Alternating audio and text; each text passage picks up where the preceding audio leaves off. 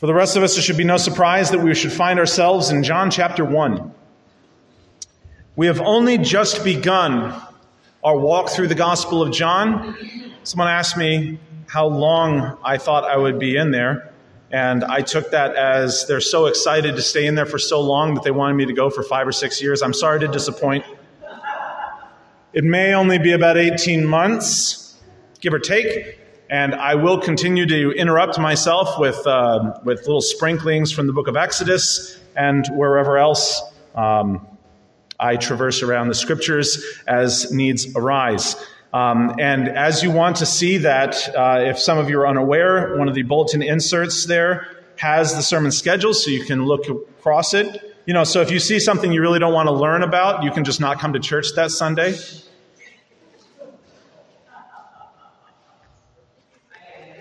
Mm-hmm. I'm only kidding. Or so I've been told. All right. Book of John. We've got a lot of ground to cover this morning. We're aiming to do verses 6 through 13 in John chapter 1. Christians live in a world that is thoroughly confusing to them.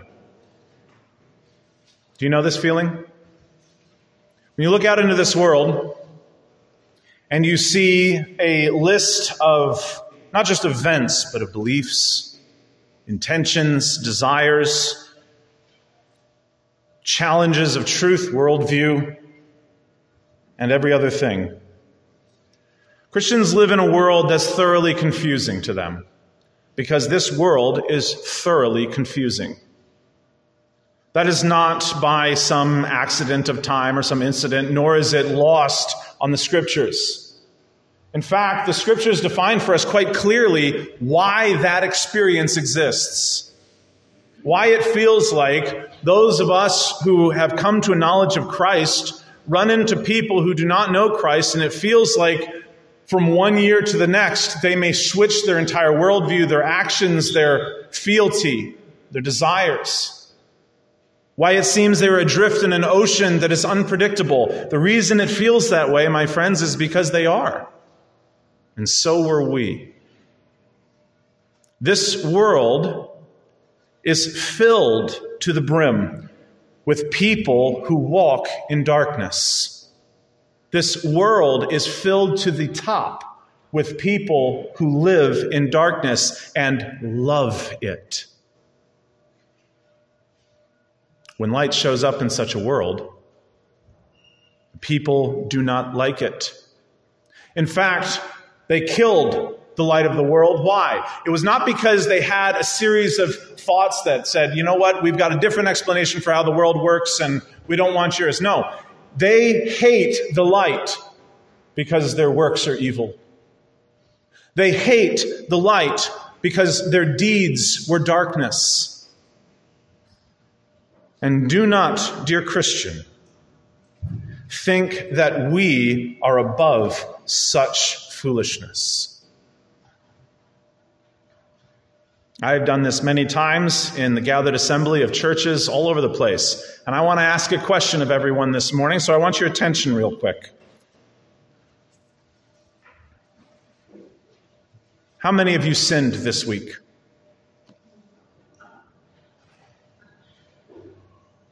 Only half of you. Wow. Some of you should be up here. Let me ask it again. How many of you sinned this week? What hope of you? Thank you. It is not because you promised to do better this week, because let me go ahead and give away a little bit of the future. You won't. You won't. Sanctification fruit of the Christian life is born with patience, not with a single day of making your mind up to do better. You won't.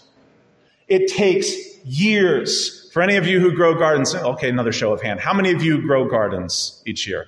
Okay. You're all my best friends. I love garden people because you understand something. You have a great deal of investment for something you will not see the outcome of for many months. That is the exact picture that Christ gives us in the parable of the soils to say, what is it that happens when the Word of God enters the heart of somebody who is a good soil? What happens? It takes a lot of time for fruit to be born. But they will bear fruit with patience, it surely shall come. And so we cannot have this idea that somehow we can just make up our mind to overcome sin. You can't do that. That is the work of God alone. When I say that, I'm expressing the reality that you are not the light that has entered into the world. Christ is. And that distinction must be made because many Christians get it backwards, saying we are the light of the world in the same sense that Christ is the light of the world. No, no, no. We are the light of the world only because Christ is in us.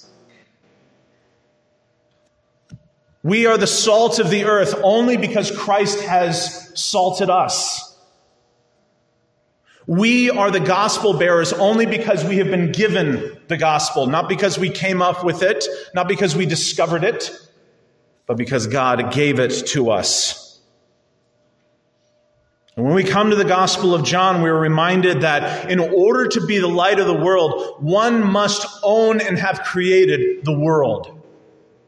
It must belong to the one that is the light of the world. I'm going to ask you to stand in honor of God and His Word as we read this passage. We're going to start in verse 1. And because I don't want to give away next week's sermon, we're going to stop at verse 13. Don't look at 14. See, some of you already sinned. Let's read the word of the Lord. In the beginning was the Word and the Word was with God, and the Word was God. He was in the beginning with God. All things were made through him. And without him was not anything made that was made. In him was life, and the life was the light of men. The light shines in the darkness, and the darkness has not overcome it. Here's where we pick up. There was a man sent from God whose name was John. He came as a witness to bear witness about the light, that all might believe through him. He was not the light, but came to bear witness about the light. The true light, which gives light to everyone, was coming into the world. He was in the world, and the world was made through him, yet the world did not know him. He even came to his own, and his own people did not receive him. But to all who did receive him, who believed on his name, he gave the right to become children of God, who were born not of blood, nor of the will of the flesh, nor of the will of man, but were born of God. Let's give thanks. Our Father, we are grateful for this passage. You have built such truths into it that are tantalizing to the mind and that are evasive to our love. We pray, Father, your Spirit enlighten us and delight us with your word. We thank you that he inspired these words so many years ago. We thank you for John, that he set down to order such a prologue to his gospel, that he saw so important the person of Christ that he wrote the most succinct description of who he is. We are so grateful for this. It has challenged us, and we pray it challenge us this morning. We pray in your Son's name and for his sake. Amen. You can be seated.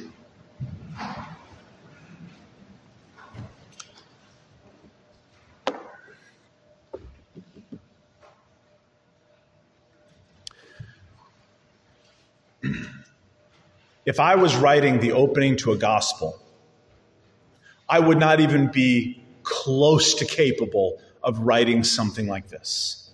Do you know why? Because I did not walk with Christ. My hands did not handle him, my eyes did not see him.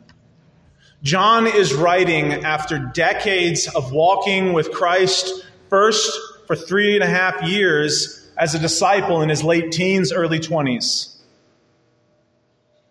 and then for decades walking as a Christian. And towards the end of his life, he sits down and says, There's some people that misunderstand some things. Let me clear them up. Let me clear up where hope sets. Let me clear up where misconceptions have arisen.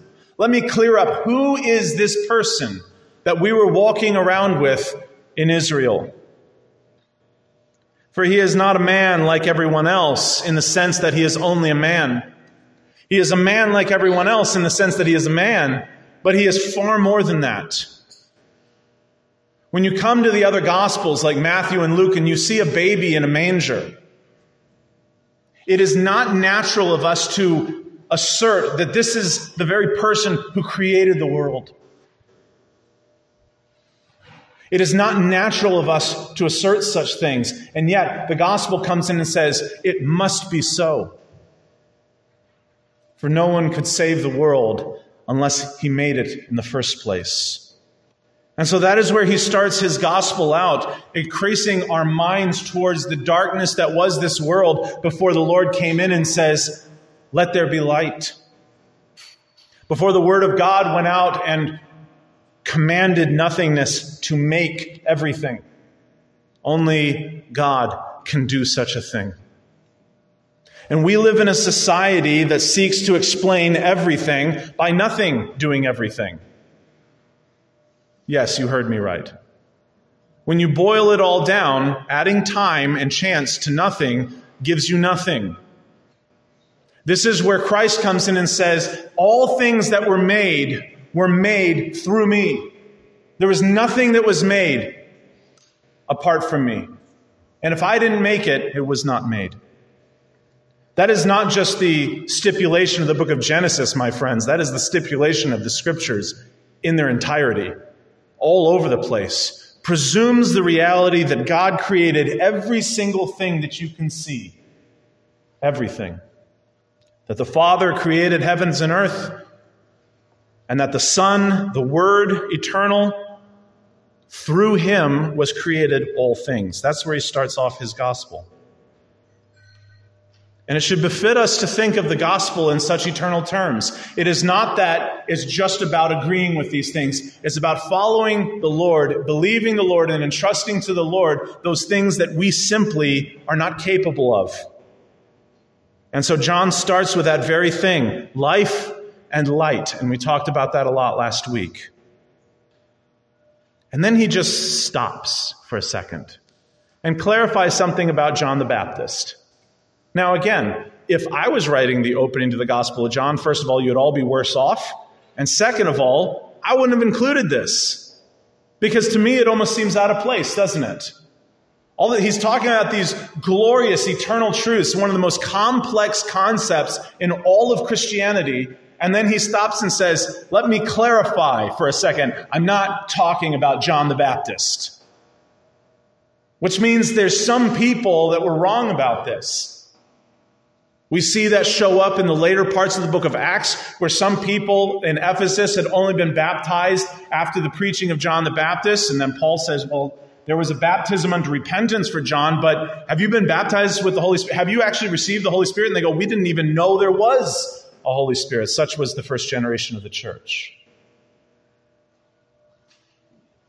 But as the gospel continues to go out, misunderstandings go out with it. John the Baptist was an incredibly interesting figure, and such people tend to have too much attention spent on them. And so, John, not John the Baptist, different John, you know, just to clear things up, John, as he is writing this book, says, John the Baptist is not the light.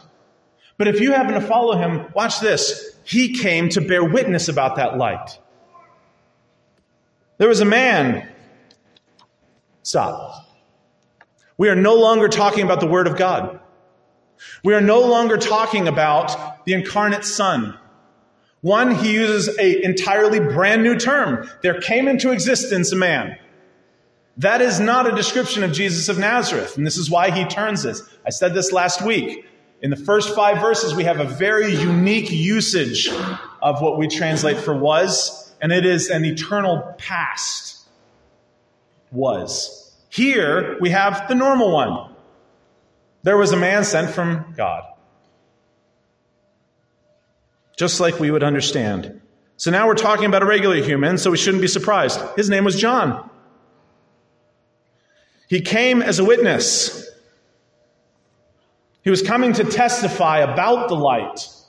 His repentance and his teaching of repentance brought people to prepare themselves for the light. Which means, what is it about John the Baptist's preaching of repentance prepared people? How did he prepare the way for the Lord? Matthew goes to such an extent in his gospel to express the very nature of how John the Baptist prepared the way for the Lord. What did he do? Why repentance first? Turn from your evil that you may look at the light. Turn from your evil and turn from focusing on yourself. Turn from those things that glorify you. Admit that your evil works are evil that you may allow the light to expose them. That is the role of repentance. That is the role of repentance. There's not one of you in here, not one of anyone standing in any pulpit that is without evil works. The reason why we repent is so that the light of Christ may shine on our lives and show us the evil. We on our own and we together cannot make good without God. We cannot bring life into this world without God. He does so through us by exposing what is darkness and bringing what is light. And that light itself is the life of God. The life of God is not a series of good works that you perform. If it is, we've got a false religion like every religion in the world. If it is just a list of do's and don'ts, we're hopeless. Because as you've already admitted, all of you sinned this week. I sinned this week. If it is simply a list of do's and don'ts, just law, you're hopeless. You have nothing, no hope, no promise to do better this week. But this is not called the law according to John. What is it called? The gospel according to John. In the midst of that horrific news, we have the reality. What darkness is in this world, what darkness is in you, what darkness is in me, is exposed by the light of Christ. This is why the church cannot focus on herself. The church cannot focus on this world. The church must be focused on Christ. He must be our delight, our, in our mouth, in our thoughts, and before our eyes at all points, lest we unknowingly walk in the dark, thinking at light.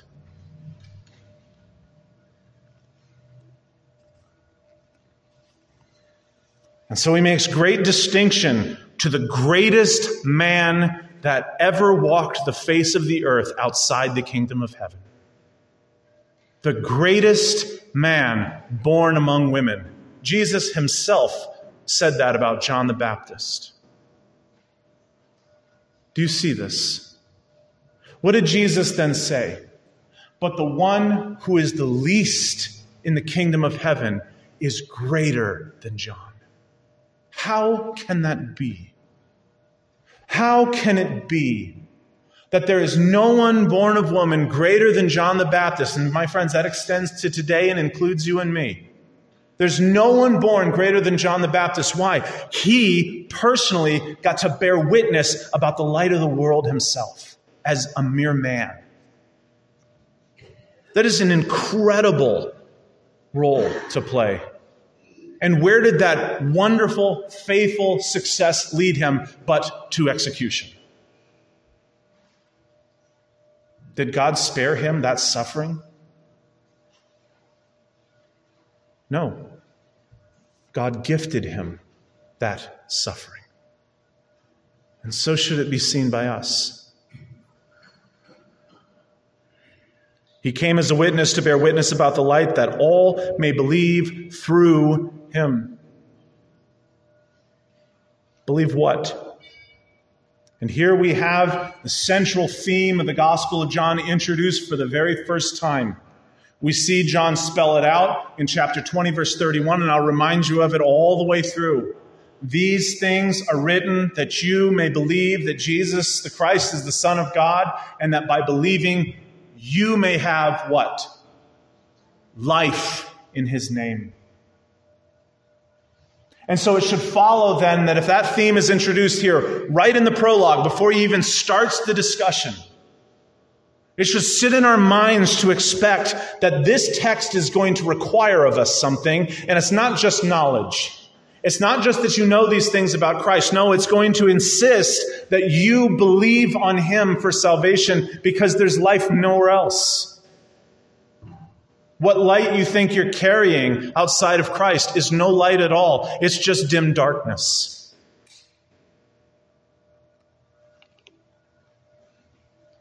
For the greatest man born among women, look at verse 8. What is described of him? He was not the light. And neither are you. And neither is this church or the church universal. We are not the light. Christ, in this sense, is the light. And if the church bears the light of Christ, then she by extension becomes the light, but only by extension. If you trust upon Christ for salvation, then you bear the light of Christ, but only by extension. You are not the light. Christ is the light, and through us he shines. Which means, Christian, our job is not to remake the truth of Scripture. Our job is to be faithful to it, no matter the cost. This is the definition of success for a church. You cannot insist that a church can be focused on itself, where it is going, and what it is doing, and imagine that that church is faithful. That church is not faithful. That church is adulterous. The church must be infatuated not with herself, but with her groom. What kind of bride is only infatuated with herself? What kind of groom would only be infatuated with himself? If Christ, let me scratch that, since Christ is infatuated with his church, my friends, who ought we to be infatuated with? Let us drop the selfishness of the church. Let us not see ourselves as the light. Let us come and see in our faithfulness that we too bear witness about the light. The word in Greek is martyrios. Guess what word we get from that? We are martyrs of the light. And if it requires our life, my friends, what does it require to follow Christ? I'll keep reminding us of this. Deny yourself. Take up your cross, yours, not the your cross, and what? Follow him. Where did he go with his cross? To die. This is who we are martyrs of the light, witnesses of the light, gifted that not because of our own righteousness or the good works that we have done or the promise of a good life that we would live, but only because of the grace of God. Verse 9 the true light, which gives light to everyone. That is an all encompassing term. That means that there is no person ever made anywhere in the world that is without excuse to follow Christ. Why? Because he is the one who created the world. You can even read the second half of Romans chapter 1 if you want to see the realities of this. He has made clear through the things that he have made who he is. His divine nature, his eternal power have been clearly shown through the things that have been made. Why? To make them without excuse. Every person, including you and me, outside of Christ is without excuse. And inside of Christ is without condemnation. The true light, which gives light to everyone, was coming into the world. Now, this is this is breaking of every philosophical understanding. The idea that an eternal present in the past, that God Himself who is with God can enter into his world is a mind blowing, actually breaking aspect about the incarnation of Christ. The fact that the Son of God himself, who created heaven and earth, was coming into the world should blow your minds. How is it an eternal God, just, we'll just deal with one dimension, can step into time?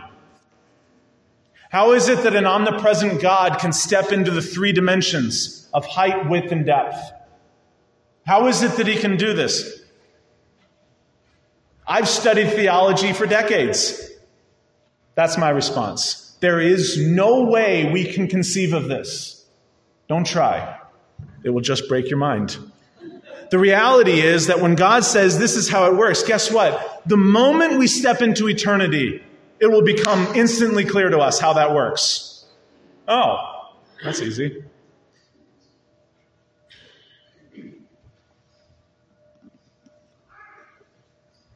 That makes sense.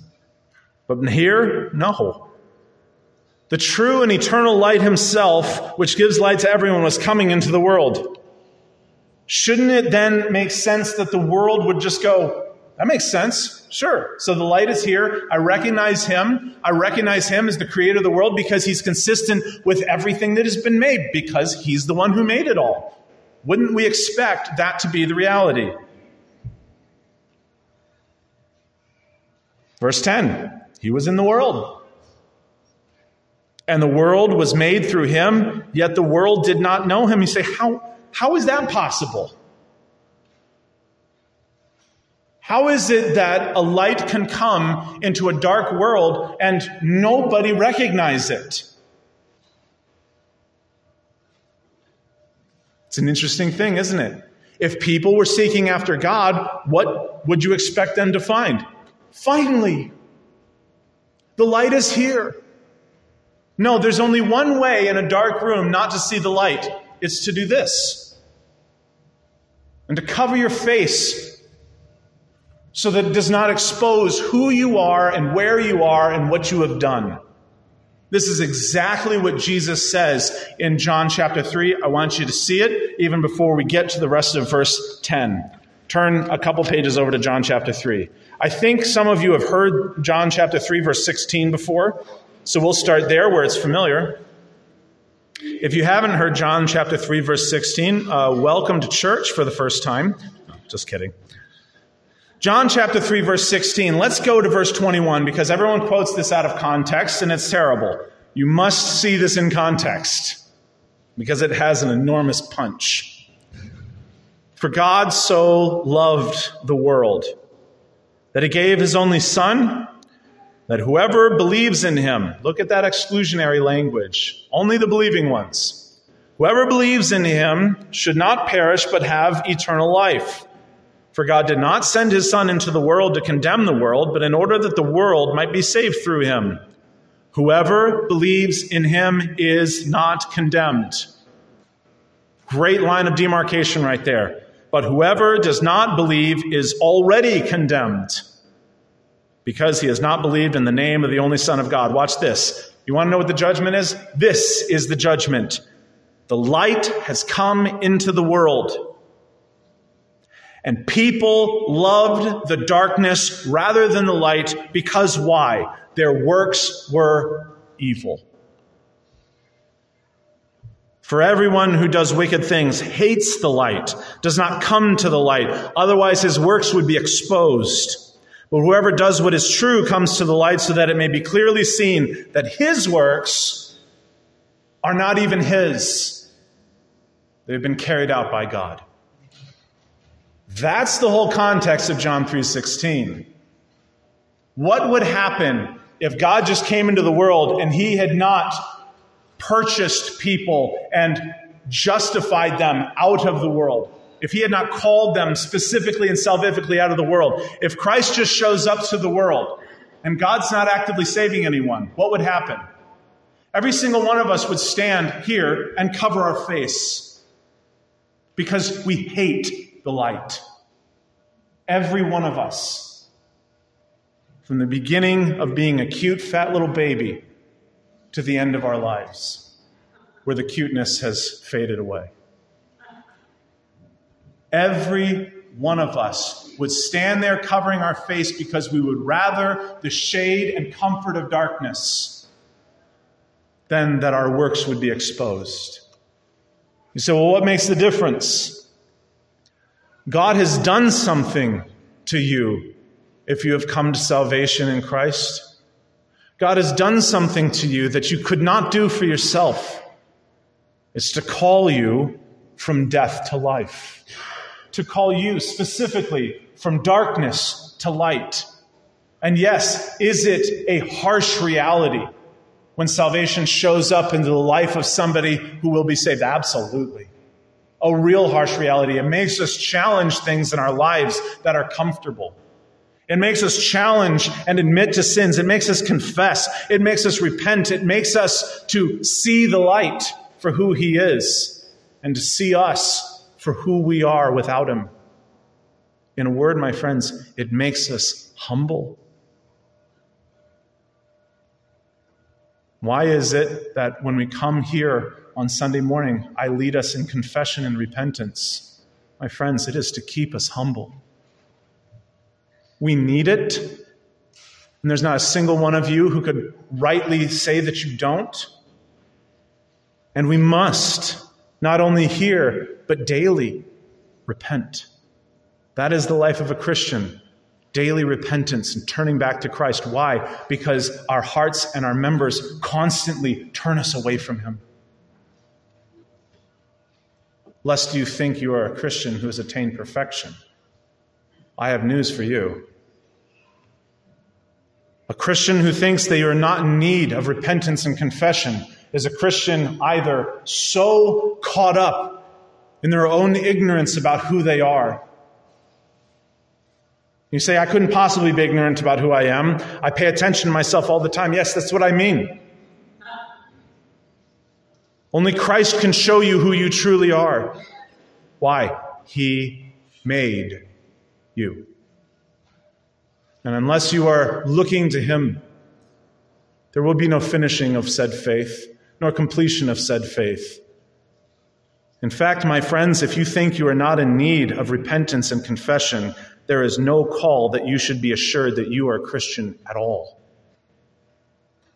And hear that as a stark warning. Christians live lives of repentance and confession. We continually turn back to the author and finisher of our faith because we know that if salvation rested on us for a moment, we would look around for the tree of the knowledge of good and evil to gorge ourselves.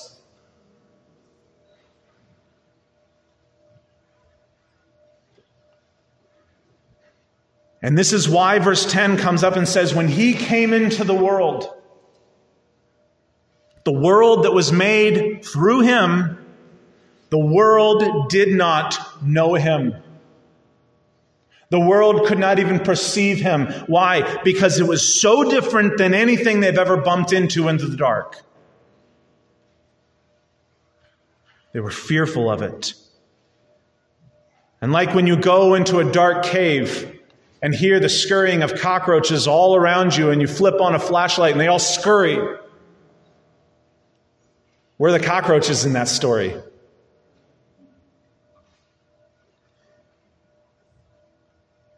The world didn't know him. And so the world sought to kill him.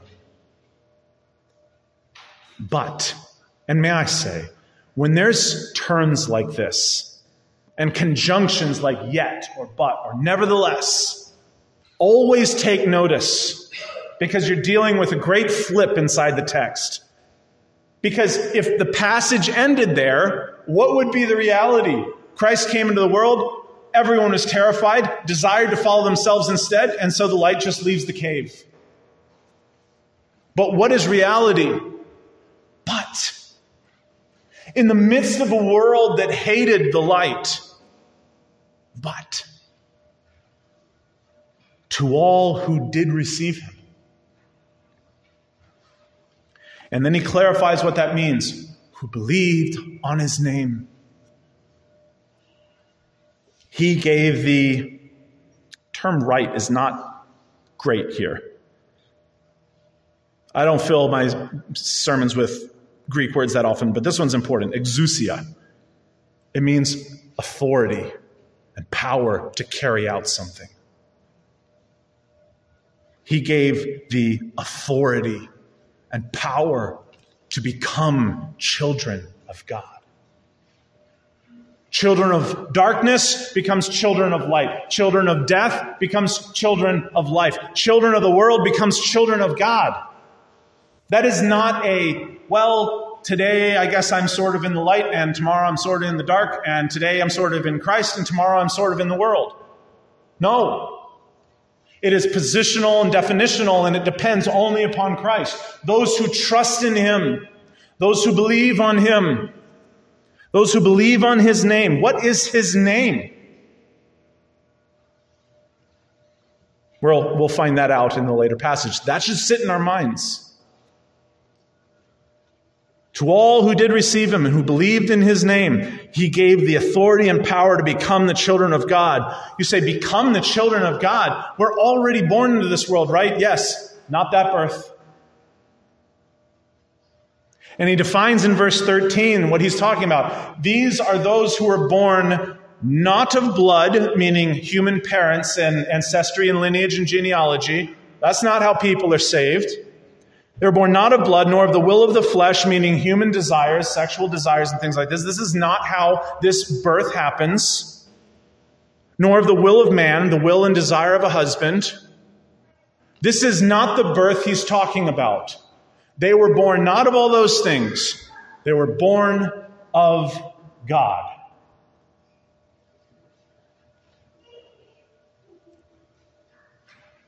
It sets us up to expect that whatever this book is going to require of us, whatever this book is going to speak to us about, it is not going to be something normal and of this world. Nicodemus, the context of John 3:16 is Nicodemus, a Pharisee coming to Jesus at night trying to ask him about this new birth. Christ says you have to be born again and Nicodemus is like that doesn't make any sense. How, how, can, how can that happen? I, am bigger than my mom. Doesn't work like that. How could I be born again like that? He says, No, no, no, no, no, no. How are you a teacher in Israel and you don't know this? How are you a teacher in Israel and you don't know that we are so given to the dark that we do not even want the light? How are you a teacher in Israel and you don't know this? Unless a man is born again, he cannot see the kingdom of heaven.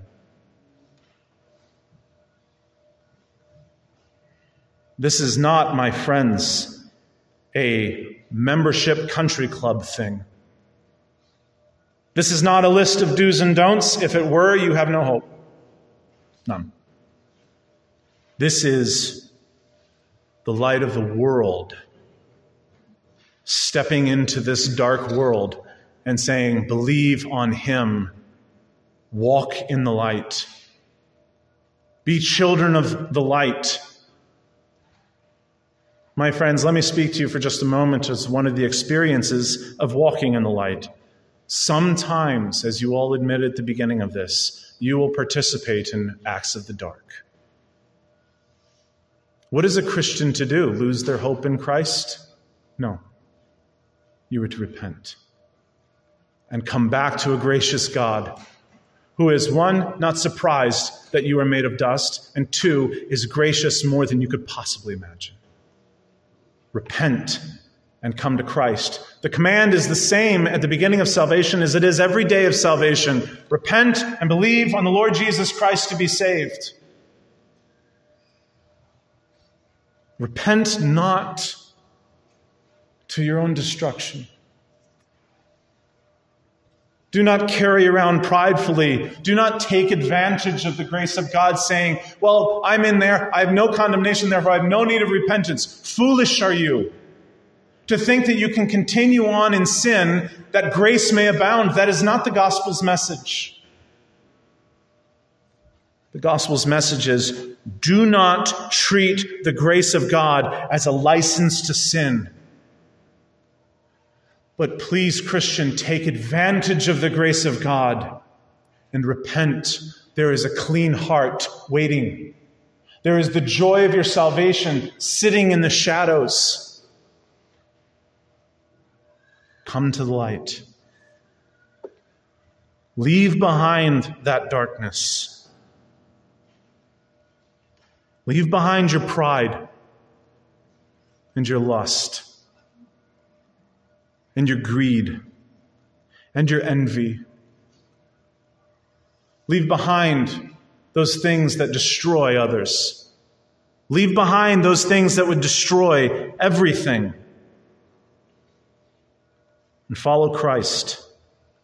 Not so that you may save yourself, but because he has saved you. Walk in the light, my friends, as he is in the light. And you will not fulfill the desires of the flesh. Will all things go away in this life? We live in a dark world, and we only see dimly. Do not think that your sins take away from you your salvation. They do not. They don't have that power. Don't forget the one who saved you. Yet do not love your sins. Do not give way. Do not give them quarter for they will knock you off of your feet in ways you cannot imagine. This is why the New Testament is not overflowing with lists of do's and don'ts. It is overflowing with the reality that Christians live with the Holy Spirit inside of them, bringing forth the works of the light. You cannot take credit for them. My friends, when I came to salvation, what did I have to offer? Not one good thing did I have to offer. Do you really think that story has changed? To this day, one of my most common prayers is I approach you with nothing in my hands again. Still nothing in my hands I bring, simply to the cross we cling. Naked we come for dress and helpless cry out for grace. Why? It is not so that our great repentance can atone for our sins. No. It is because we have nothing to do with salvation. It is Christ who saves us. It is Christ who grows us. It is the Spirit of God who causes us to walk in a manner inconsistent with that of this world, which means our very works we cannot take credit for. Remember the end of that section in John 3, verse 21. What does he say? Whoever does what is true comes to the light so that it may clearly be seen that his works have been carried out by God. Those things are with us because of this. How is it that the book of Ephesians writes it, another writer of the New Testament? What does he say? It is by grace you have been saved through faith, and that whole thing, grace through faith, is not of yourselves. Otherwise, someone could boast. Nobody now can boast. And verse 10 is almost always left off the quotings. For we are his workmanship, created in Christ Jesus for good works, which God himself has ordained beforehand that we should walk in them.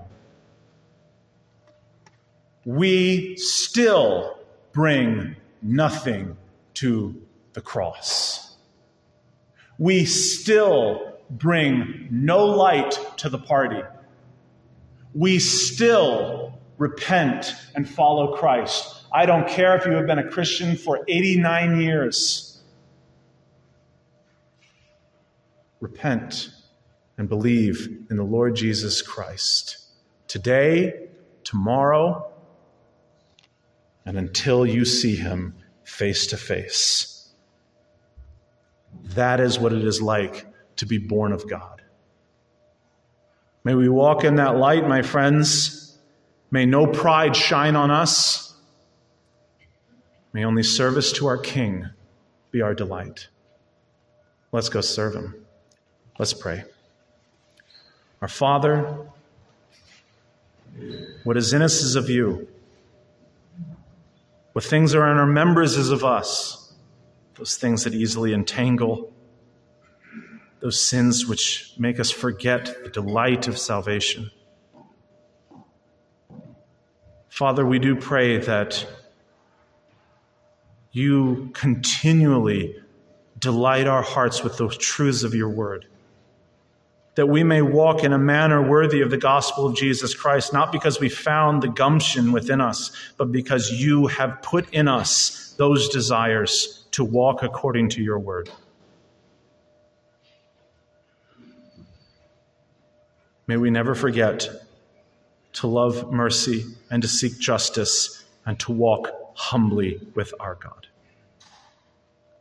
It is you who have given us the authority and power to become your children. You have given us new names that cannot be rescinded. Teach us, Father, to walk in accordance with this, to keep in step with your Spirit.